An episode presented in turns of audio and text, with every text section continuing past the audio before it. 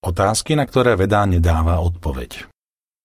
Vedci už stáročia skúmajú vesmír a svet okolo nás a získali už veľmi veľa poznatkov.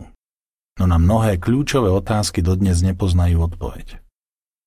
Podarilo sa vedcom dať spolahlivú odpoveď na otázku, ako vznikol vesmír a život? Jednoducho povedané, nie. Niektorí ľudia možno tvrdia, že kozmologovia už vedia vysvetliť vznik vesmíru. No Marcelo Gleiser, profesor astronómie na Univerzite Dartmouth College, ktorý agnostik, vyhlásil. Ani zďaleka sa nám nepodarilo vysvetliť vznik vesmíru. Podobná myšlienka bola uverejnená aj v jednom článku časopisu Science News. Zrejme nebudeme nikdy schopní presne vysvetliť, ako vznikol život na Zemi. Väčšina geologických záznamov v ranných štádiách Zeme už dávno neexistuje. Tieto výroky naznačujú, že veda ešte nezodpovedala otázku, ako vznikol vesmír a život. Ale možno si poviete, ak je život na Zemi výsledkom inteligentného plánu, kto ho vytvoril? A možno vám prídu na um ešte ďalšie otázky. Ak existuje múdry a milujúci stvoriteľ, prečo pripúšťa utrpenie? Prečo dovolil, aby existovalo toľko rôznych náboženstiev? Prečo pripustil, aby tí, ktorí ho uctievajú, napáchali toľko zla? Samotná veda nedokáže odpovedať na tieto otázky.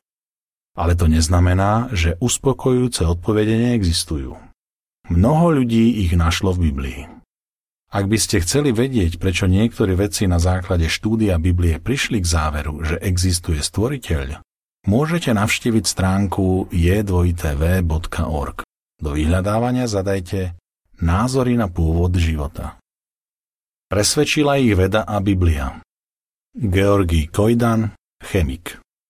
Pri svojej práci často skladám molekuly. Je to podobné, ako keď hráte šach. Musíte myslieť niekoľko ťahov dopredu. Ak vynecháte jeden krok, molekula sa rozpadne. Hoci pri práci používam zložité postupy, nedá sa to ani porovnať s tisíckami zložitých chemických reakcií, ktoré prebiehajú v bunkách pri tvorbe zložitých molekúl. To ma presvedčilo, že musí existovať veľký chemik, stvoriteľ. Keď som študoval Bibliu, uvedomil som si, že to nie je obyčajná kniha. Aj keď jej písanie bolo dokončené pred takmer 2000 rokmi, jej rady sú stále aktuálne. To, čo sa v nej píše napríklad o tom, ako urovnávať spory v rodine, v práci a s inými ľuďmi, prináša dobré výsledky. Prišiel som k záveru, že takéto spolahlivé rady môžu pochádzať len od niekoho, kto nás svojou inteligenciou ďaleko prevyšuje. Jander Súv, embryolog Pri vývine embria musia bunky spolupracovať. Najprv sú všetky rovnaké a potom sa z nich začnú vytvárať rôzne druhy buniek. Nervové, svalové, kostné, krvné a bunky iných tkaní, z ktorých sa nakoniec vyvinie človek. Mechanizmus, ktorý riadi tento proces vývinu embria, je stále záhadou. Podľa mňa za tým musí byť inteligentný tvorca. To, ako Biblia v Žalme 139, 15 a 16 opisuje vývin embria v lone matky, je plne v súlade s tým, čo vedci zistili v posledných desaťročiach.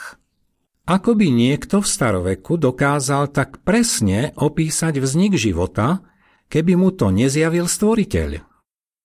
Pozrite si video Rosio Picadova Ererová. Učiteľka chémie vysvetľuje, prečo verí v Boha. Nájdete ho tak, že si jeho názov zadáte do vyhľadávania na j2tv.org. Koniec článku.